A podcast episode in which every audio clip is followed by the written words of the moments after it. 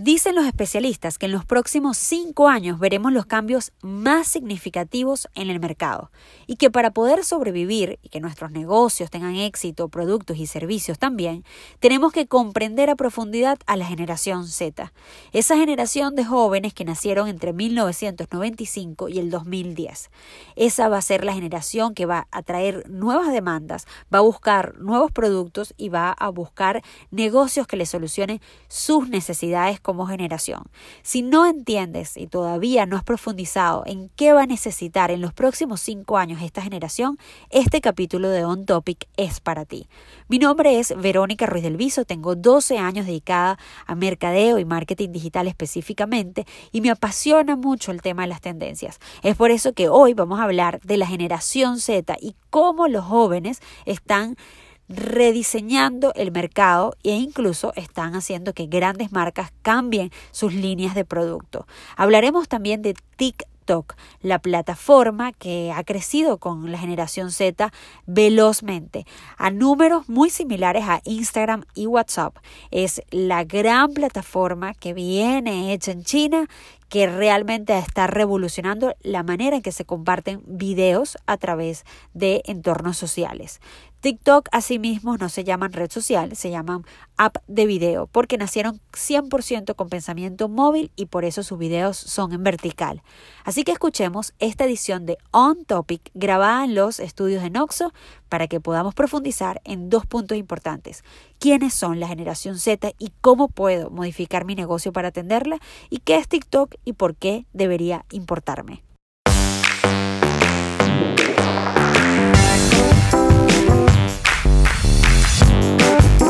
Hola,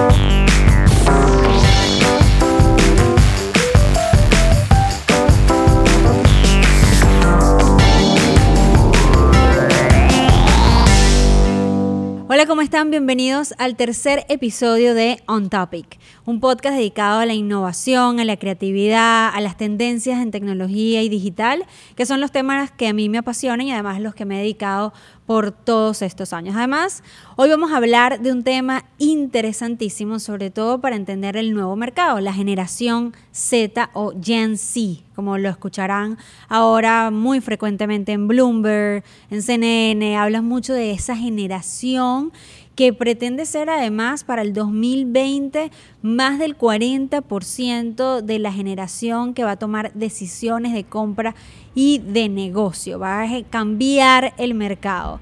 McKinsey hace poco dedicó todo un estudio sobre la generación Z. Les voy a dejar en la descripción de mi podcast el link para que puedan ver el, artículo de McKinsey.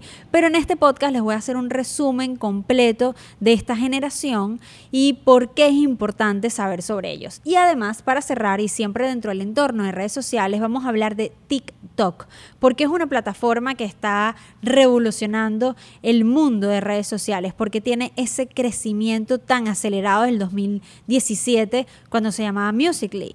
¿Qué está pasando dentro del entorno digital para que atraiga a tantos jóvenes y les permita engancharse a generar contenido ahí? Porque es el big player de redes sociales o el gran jugador para este año. Como les dije, mi nombre es Verónica Ruiz del Viso y estoy en la sede de Noxo Studio, una casa productora espectacular en la ciudad de Miami, quienes son mis socios en este proyecto de On Topic.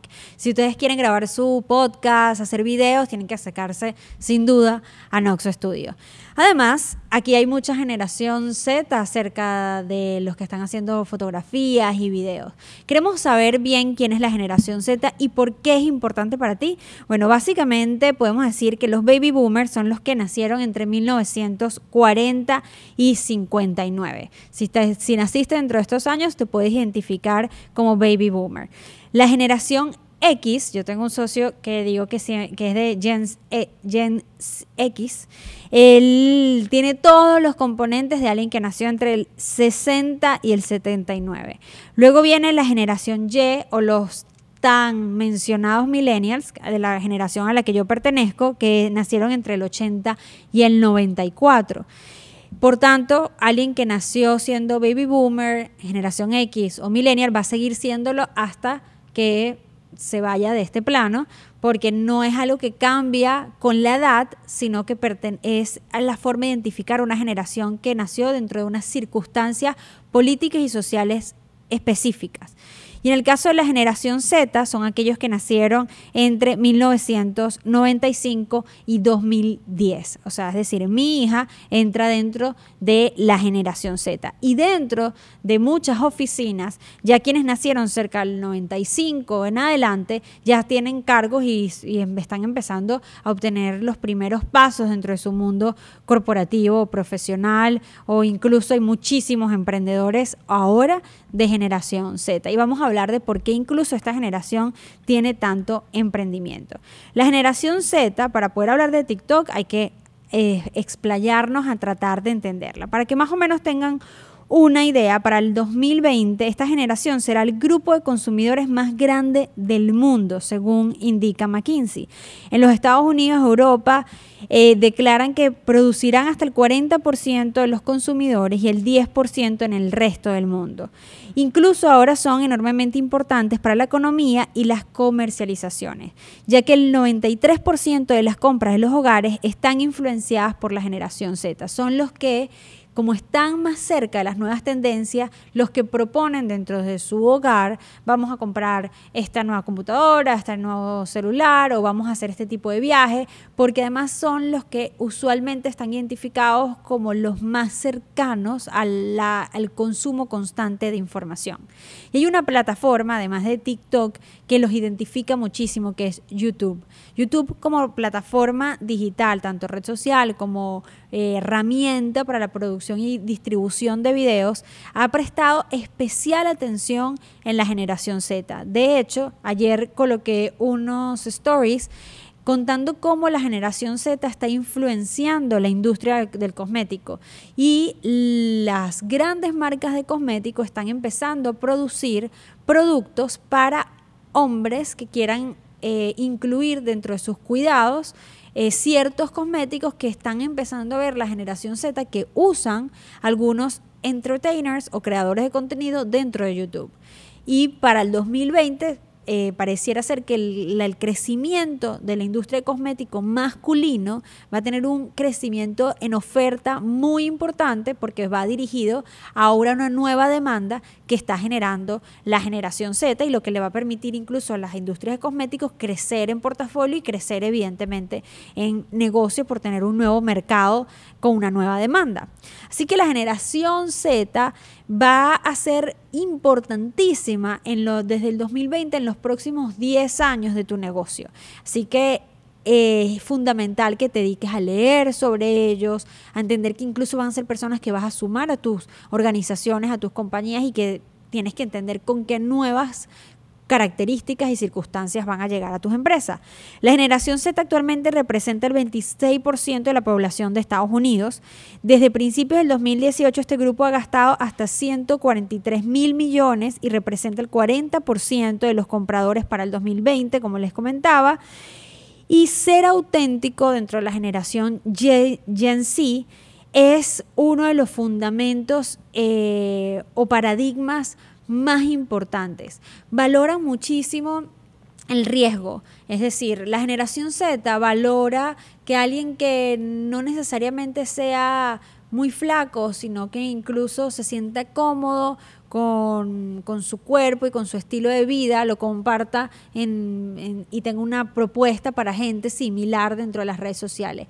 Otro elemento fundamental que incluso hablaba importantísimo un artículo de Forbes, es decir, que la generación Z ha vivido con los haters. Crecieron desde muy pequeña edad leyendo en redes sociales comentarios negativos y tienen más herramientas eh, psicológicas y mayores estructuras dentro de su personalidad para tomar este odio o este bully de una manera distinta porque saben que el hater no tiene impacto en el éxito de una persona. ¿Y dónde han visto esto la generación Z necesariamente?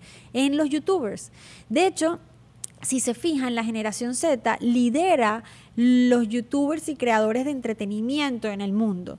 Y un elemento que ha sido una tendencia eh, interesantísima de estudiar es estos videos que se llaman Roast Yourself o burlarte de ti mismo. No sé si los han visto en los youtubers, pero los youtubers comenzaron a hacer hace un tiempo canciones que las redactaban y las musicalizaban a partir de las cosas que le escribían sus haters. Si te decían es que hablas mal, es que Verónica, no sé, no me gusta tu color de pelo, o pareces un tonto en la cámara, todos esos comentarios negativos que usualmente las personas que crean contenido tienen que lidiar, que hablan más sobre todo el que lo dice que el del creador de contenido, esos, esos mensajes de odio los youtubers los utilizan para generar estas canciones que luego las colocan como, como una oda a la fortaleza del que crea contenido y propone frente al odio. Es una generación que está acostumbrada a lidiar con la exposición.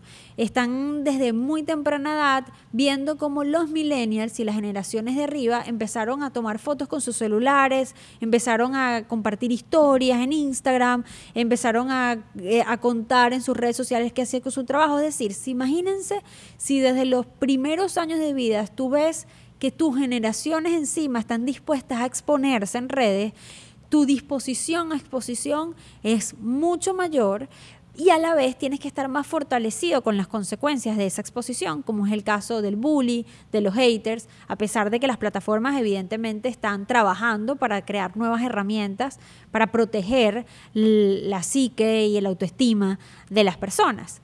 Pero para la generación Z, lidiar con el odio y con la crítica es parte de, de su forma como están constituidos psicológicamente y socialmente hablando.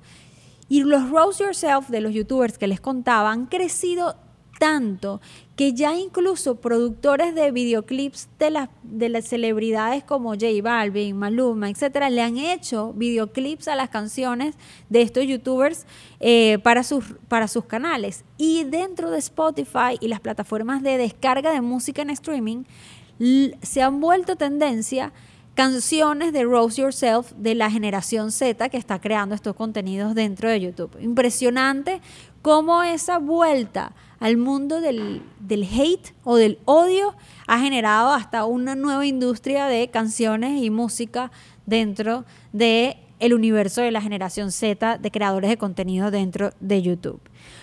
Otra cosa eh, importantísima para, para, entender cómo va a ser esta generación como consumidor, como cliente, como empleado, es que ellos la lealtad o el quedarse con un solo producto no es parte de su ADN en el tiempo. Son muy fans de creadores de contenido disciplinados y constantes y, les gusta comprar sus productos, consumir sus videos, pero si aparece una nueva oferta, son, están muy dispuestos a migrar.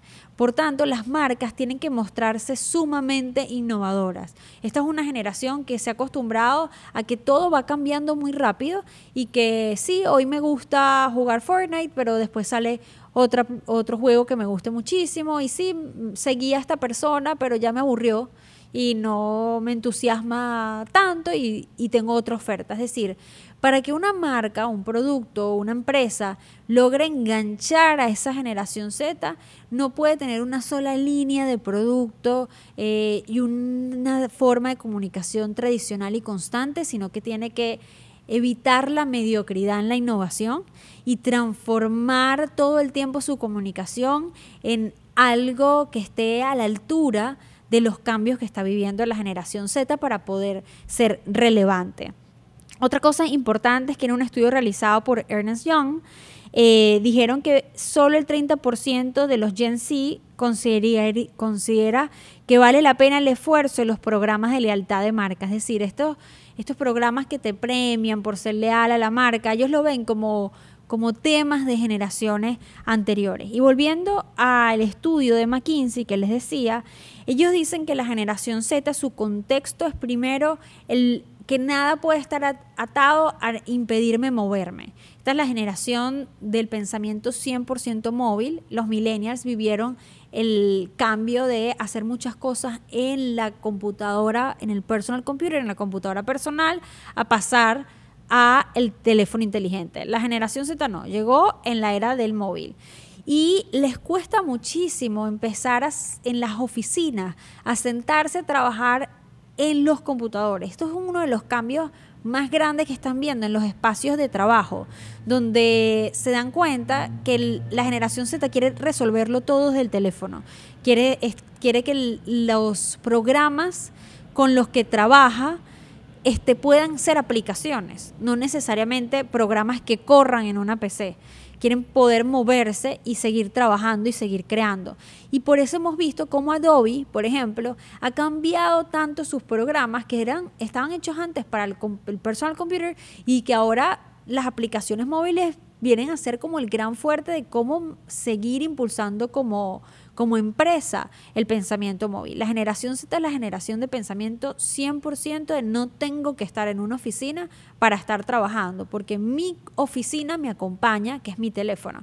Imagínate si esto le pasa a un baby boomer o a un, o a un Gen X, una generación X, que ya se acostumbraron a trabajar con su teléfono. Ahora saltemos a una generación que desde pequeñitos sus mamás les daban el teléfono para que se distrajeran en el restaurante. Más aún les gusta trabajar con Slack, con Trello, por eso son compañías que han crecido tanto, porque son formas de hacer seguimiento a equipos desde el celular. Otra cosa muy valiosa es que tienen mayor pensamiento inclusivo dentro de sus circunstancias han visto estas luchas de las minorías, ya se llame este, em, la, igualdad de género, el respeto por el matrimonio igualitario, son temas que han ido escuchando desde una temprana edad. Por tanto, por eso suceden cosas como que una empresa de cosméticos diga la generación Z se juzga menos sobre el tema de género y está dispuesto a comprarse algo para el acné para hombres y tapar ojeras para hombres en, el caso de la generación Z, porque no ven la diferencia de género tan limitada, estructuras más conservadoras de las generaciones anteriores. Incluso eh, entienden de forma distinta los temas como las drogas, el alcohol, eh, las relaciones sexuales, tienen pensamientos más inclusivos y un poco abiertos. Sin embargo, como tienen tanta información a la mano, están más informados en cómo protegerse, en, qué seleccionar y qué no, qué es un buen producto y qué, no lo es. Y hay un artículo súper interesante del Wall Street Journal que habla sobre cómo los tabúes que vivían las generaciones millennial, X y baby boomers anteriores los hacían más propensos a cosas como intoxicación con drogas, eh, sobredosis, mm, riesgos con eh, enfermedades de transmisión sexual, mientras que cuando disminuye la censura de esos temas puedes producir más educación a los pacientes, a hablar de estos temas sin tanto incomodidad en la casa. Eh, posiblemente la generación Z esté haciéndole preguntas a sus padres sobre la sexualidad porque está tan vinculado a contenidos que hablan de este tipo de cosas que empiezan a proponer el tema en casa. Si esta familia es muy conservadora, lo que va a suceder es que la generación Z va a empezar a, a consumir información y no va a tener contraste. Y es una de, los, de las cosas que decía el Wall Street Journal que ve con mayor preocupación, cómo esta generación tan abierta, tan inclusiva, tan eh, que ha escuchado historias porque las consume en redes sociales desde pequeños, convive con estructuras más conservadoras y cómo puede hacer es un choque muy fuerte, sobre todo en el núcleo familiar y en, en los espacios de trabajo, porque ahora eh, sobre todo lo podemos ver hace pocos días con la, con la selección femenina de fútbol, cómo eh, sus líderes están dando ruedas de prensa hablando sobre los beneficios o privilegios que tienen económicos los futbolistas y son las propuestas que traen a las ruedas de prensa, no solamente el tema del deporte, sino que utilizan la atención para impulsar estas ideas de inclusividad. Y si sus empresas no parecieran estar alineadas porque tienen un pensamiento más conservador, el choque va a ser muy grande. Otra cosa importante es que como tienen este pensamiento inclusivo, no les gusta que los definan en una sola cosa. Vieron cómo la generación anterior, los millennials, el mercadeo, los libros, los speakers o los conferencistas, hablaban muchísimo de los millennials son estas 10 características y esto son lo que los define y este es su comportamiento en el mercado y estuvieron dándole al tema de la etiqueta de millennial por mucho tiempo. La generación Z dice, bueno, ahora te va a tocar un poco más difícil definirme porque cambio tan rápido como cambian las tendencias, estoy dispuesto a cambiar porque no estoy definido en una estructura, sino que entiendo que hay cosas nuevas y se propone todo el tiempo y que lo que pienso hoy, mañana puedo dejar de pensarlo. Otra cosa es que dicen que son comunaholic, es decir, que el, pueden tener diferencias, pero deciden poner sus diferencias a un lado cuando tienen un fin común. Y lo podemos ver en las campañas de conciencia que han movilizado a miles de jóvenes a a pronunciarse por una causa, ya sea democrática, eh, el tema de las armas en los Estados Unidos.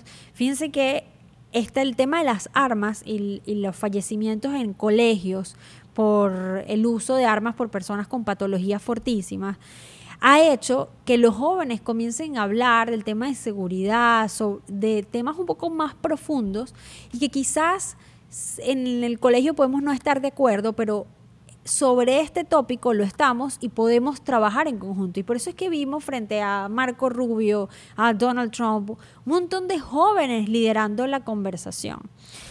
Eh, otra cosa es que mm, prefieren aquellos facts o elementos reales. No les gusta eh, el show para llamar la atención, sino les le dan muchísimo valor a la autenticidad. Y un ejemplo de eso es la artista Billie Eilish.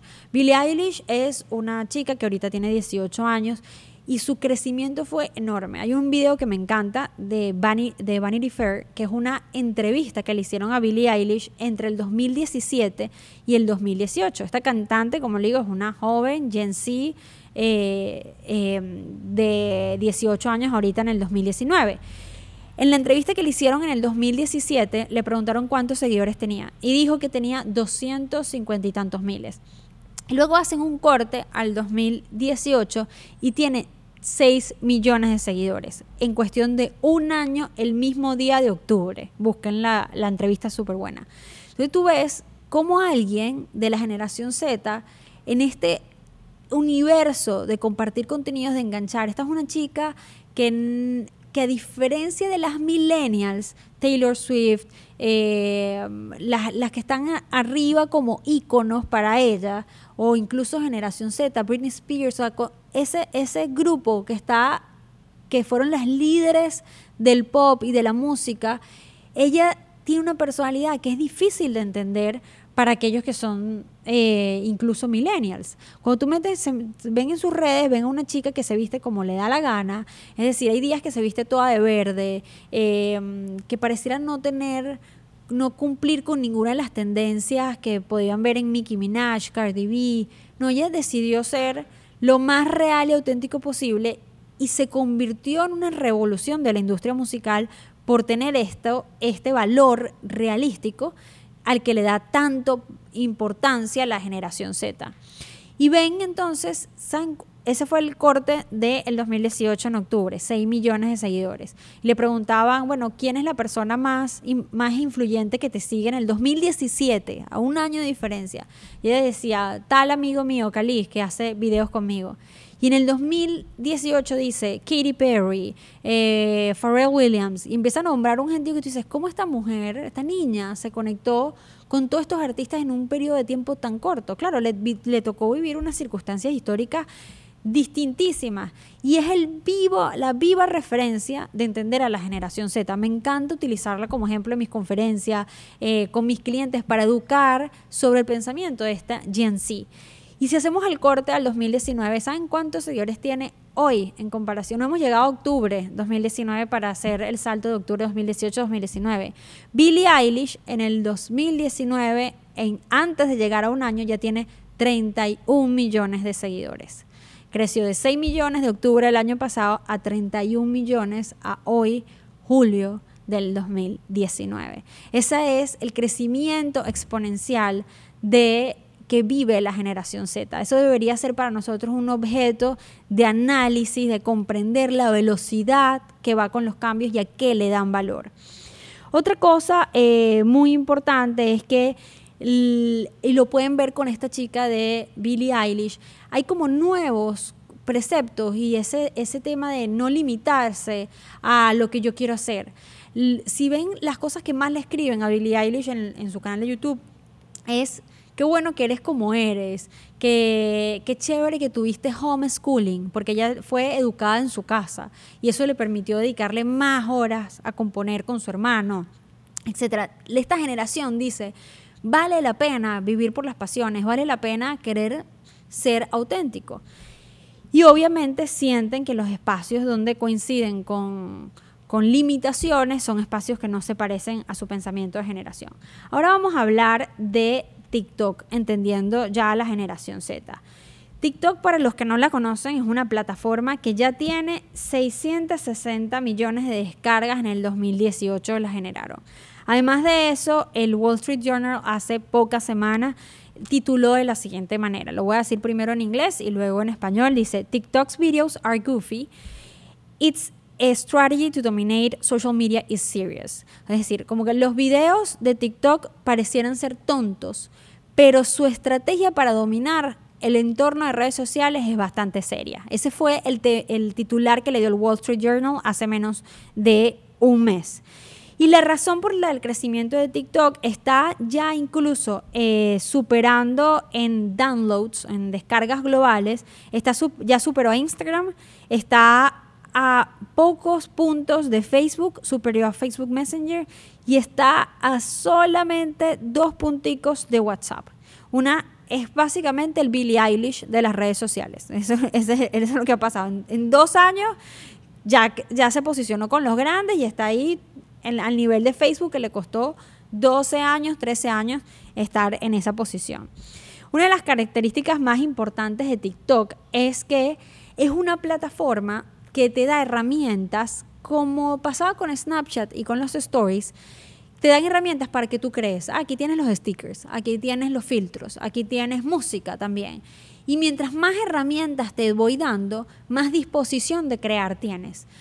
¿Por qué a Instagram, a Facebook, a las plataformas les interesa que tú crees contenido? Primero porque mientras más tiempo inviertas en las redes sociales, más es su crecimiento. Y si no tienes idea de crear, no le sacas provecho a la plataforma y te limitas a consumir contenidos de otros. Y hace que haya menos oferta de contenidos. La, la, idea es que sean miles de miles de miles de millones de personas haciendo contenidos. Y por eso las plataformas sociales ahorita impulsan o te motivan a que uses música en tus stories y que ahora le pongas los lyrics y hagas cosas nuevas porque te va a aumentar la disposición a crear. Bueno, resulta, ¿por qué TikTok ha crecido? ¿Por qué TikTok es tan importante? Porque la nueva tendencia de las redes sociales es no solo ser un recipiente donde tú tomas fotos fuera de Instagram y las subes aquí y medio las editas conmigo, sino que crees aquí porque yo te doy todos los, todos los juguetes para que tú crees. Por eso YouTube ha cambiado tanto a ayudar a la gente a editar si nos poníamos a pensar, YouTube antes era el lugar donde yo subía el video que yo previamente hacía. Ahora tenemos dentro de YouTube poder editar dentro de YouTube, ponerle música, subtítulos, miles de herramientas. Eso es el gran cambio para la generación Z. Como ven, quédate aquí, construye conmigo. Y TikTok tiene algo muy interesante, que tiene un componente lúdico. ¿Qué quiere decir esto? Que cuando tú entras a TikTok, lo más importante son los retos o algo que ellos llaman los challenge. ¿Se acuerdan el Ice Bucket Challenge? Este, ahorita el de la tapa de, la, de las bebidas. Son instrucciones. Tú ves un modelo, un video, es decir, cómo es el challenge de la tapita de las bebidas. Ah, yo tengo que dar una vuelta con la pierna y darle a la tapa y la tapa tiene que caer. Entonces yo tengo claro, hay un guion de qué tengo que hacer. Fíjense que una de las cosas que más le cuesta a la gente es preguntarse ¿qué posteo hoy? ¿qué hago? ¿Qué digo? Hoy no tengo nada interesante que decir. Pero si me dan un challenge y veo a otros participando, mi disposición a crear contenido aumenta porque no tengo que pensar yo qué tengo que hacer creativamente, sino que está establecido. Y además veo a otros haciendo el contenido. Dentro de TikTok hay cientos de miles de challenges todos los días. Y esto hace que eh, tú digas, ok, yo quiero hacer este, que es de humor, de una mamá hablando con su hijo y imito las voces, o este que es de video, o este que es de trucos de magia, o este que es de esta canción poniéndose de moda. Y eso es lo que pasa dentro de TikTok, que hay instrucciones y hay más disposición. Y sobre todo a los Gen Z que nacieron entre el 95 y el 2010, de niños, de chicos, de preadolescentes y adolescentes, les gusta más que les den instrucciones. Fíjense los juegos de mesa. Los juegos de mesa te dicen, estas son las reglas, estos son los límites, y tú puedes crear, co-crear con el juego tu propia historia, pero tienes, ya tienes una historia armada que es el juego en sí. Lo mismo pasa con TikTok. Es divertido ser parte de estos challenges todos los días y no tengo que pensar mucho qué tengo que hacer. Entonces va muy coherente con, con, la, con la generación. 500 millones de usuarios activos tiene TikTok. 66% de ellos son menores de 30 años, ¿ok? Eso también es importante. Y 275% ha sido el aumento de crecimiento en compras por, de productos digitales dentro de TikTok. Otra cosa eh, que es fundamental es que los músicos están empezando a crear retos dentro de TikTok para que se viralicen en esa generación joven, que además son siempre los más fans, los que definen sus gustos de música en su adolescencia, etc. Si estás en el sector de la música, eh, TikTok es una plataforma que sin duda tienes que prestarle atención. ¿Qué dice?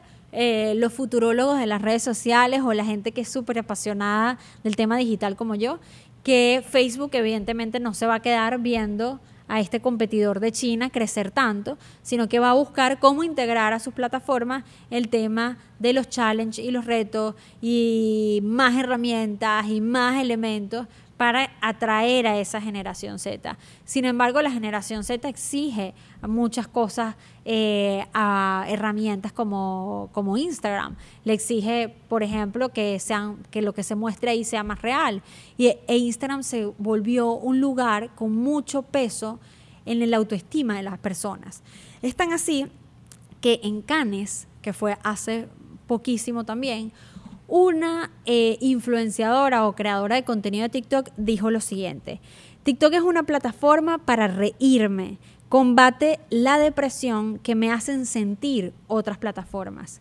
Ella se siente como generación Z juzgada en Instagram, que si no me veo perfecta, que si no ve, la gente no ve que tengo dinero, que me van a juzgar porque em, mi foto no es una foto espectacular hecha de fotógrafo o con los mejores colores. Mientras en TikTok yo entro y es como llegar a casa de un amigo que me hace reír, que es que no he terminado de bajarme del ascensor y ya me estoy sonriendo porque sé que la experiencia siempre es positiva cuando llego aquí. Y ese va a ser el gran reto de las plataformas que maneja Facebook, cómo protegerlas de esa sensación de ansiedad que están generando en las generaciones, porque la generación Z no se quiere relacionar con esa ese impacto en el autoestima, ese impacto en la depresión, etc. Mi nombre es Verónica Ruiz del Viso. Hemos llegado ya al final de este episodio número 3 y siempre cierro con una sección que se llama Fitness Creativo. Y en este caso voy a sumar también una pequeñísima sección que se llama Primera Revisión. El fitness creativo es un ejercicio para que tú, con todo lo que acabas de escuchar, eh, te lleves una acción y decidas hacer y empezar a pensar. este fitness creativo es muy sencillo. Les voy a dejar en mis redes sociales el link para que puedan leer más sobre el estudio de McKinsey y la generación Z y hagas una lista de cinco cambios que puedes empezar a generar dentro de tu negocio pensando en esa generación que desde el 2020 tiene tanto peso como cliente o consumidor o aliado. Así que cinco cosas que puedes empezar a conversar con tus equipos, tus socios o tú mismo, empezar a diseñar productos para esta generación. O cambios en tu compañía para poder motivar más a tus colaboradores generación Z. Ese es el ejercicio de nuestro fitness creativo de hoy. Y ahora vamos con primera revisión. En mi cuenta de Instagram, los miércoles, sobre todo en el año 2017, me dediqué a ver cuentas de otros emprendedores o profesionales que me seguían y hacer una primera revisión en redes sociales eh, de sus cuentas. En este caso, tengo una cuenta muy linda que es una chica que se llama Fabiana, que pasea perritos, ese es su trabajo y lo ha ido comunicando dentro de su cuenta de Instagram. Eh, a través de una dinámica que yo hice en mis redes sociales, muchos emprendedores y profesionales y marcas personales me compartieron su información y así di con Fabiana. Fabiana, eh, estuve viendo tu cuenta, me pareció que primero tu propósito, qué bonito que realmente el cuidar a los perritos y te lo hayas tomado tan en serio y como un trabajo con tanta vocación como lo pueden tener perfectamente las maestras de preescolar y la gente que está educando y cuidando y protegiendo miembros de la familia, porque eso es lo que es una mascota. Eh, elementos que puedes tomar rápido para tu cuenta y que todos los que nos escuchan quizás pueden servir. Si tu elemento fundamental es la pasión por lo que haces, quisiera que contaras más por qué decidiste dedicarte a lo que te dedicas. Eh, empieza a grabarte en video contando qué te tomó a ti a, a, decidir ese momento y déjalo dentro de tus historias destacadas y en algún post que la gente pueda encontrar fácilmente porque va a ser importante para tu crecimiento de tu negocio que la gente conozca tu historia, no solamente lo que haces. Y creo que eso es importantísimo para cualquiera que tiene un trabajo que implica vocación, ser médico, ser profesor, eh, dedicarse a la educación, etc. Otro elemento fundamental que vi es que eh, sería súper interesante que expliques cómo es tu servicio. Más allá de que cuido mascotas, ¿cómo las cuidas? ¿Qué, qué, mm, qué elementos consideras que hacen tu servicio excepcional. Es decir, haces, llevas una hoja de vida de todas tus mascotas que cuidas, eh, les haces un diario y se lo entregas al final del mes a la mamá de esa mascota y le dices, mira, este ha sido el diario de las horas que no está contigo, pero que yo, yo lo llevo. Es decir, busca elementos diferenciadores que puedan mostrar lo extraordinaria que eres en tu trabajo. Y me preguntabas, eh, Fabiana, dentro de tus preguntas, sobre el tema de utilizar influenciadores. Eh, sí, evidentemente puedes buscar aliados donde tú les cuides sus mascotas y ellos cuenten cómo ha sido la experiencia. Lo más importante es que eh, le, le pidas que sea un intercambio justo. A mí, sobre los intercambios, me gusta que quede claro cuánto cuesta el servicio y cuánto es lo que está aportando el otro, porque incluso puede ser mejor que que te lo pague y tú le des un descuento porque te haga una reseña. No necesariamente tienes que regalar todo tu trabajo o, eh, o hacer e, ese esfuerzo gratuito, porque tú estás en una etapa de crecimiento, es lo que percibo yo dentro de tu cuenta. Entonces yo creo que yo haría descuentos especiales para ciertas personas que quizás tienen más exposición y les, y les diría, bueno, este es el mínimo para cubrir mis costos eh, del cuidado de tu mascota, porque además tú tienes una responsabilidad muy grande ahí. A mí no me gustaría que me dijeran que les dejo a mi hija Carlota por intercambio. Y yo creo que un, porque después si pasa algo ahí, ¿cómo, cómo exijo la responsabilidad por parte del otro? Entonces yo creo que las mascotas son miembros importantes de la familia y que es mejor pensar bien cómo va a ser ese modelo de negocio con los influenciadores. Sin duda es importante que gente te recomiende. Entonces, si tú quieres recomendaciones, ¿saben quiénes pueden ser microinfluenciadores lo que tú haces? Todos tus clientes y darles descuentos especiales por colocar en sus redes sociales que te has dedicado a cuidarlos, pero sobre todo cuida, cuídate a ti y la responsabilidad que tienes encima, que es cuidar un miembro de una familia, de una familia que no es la tuya. Eso ha sido todo por hoy en este episodio número 3 desde Noxo Studio, aquí en On Topic.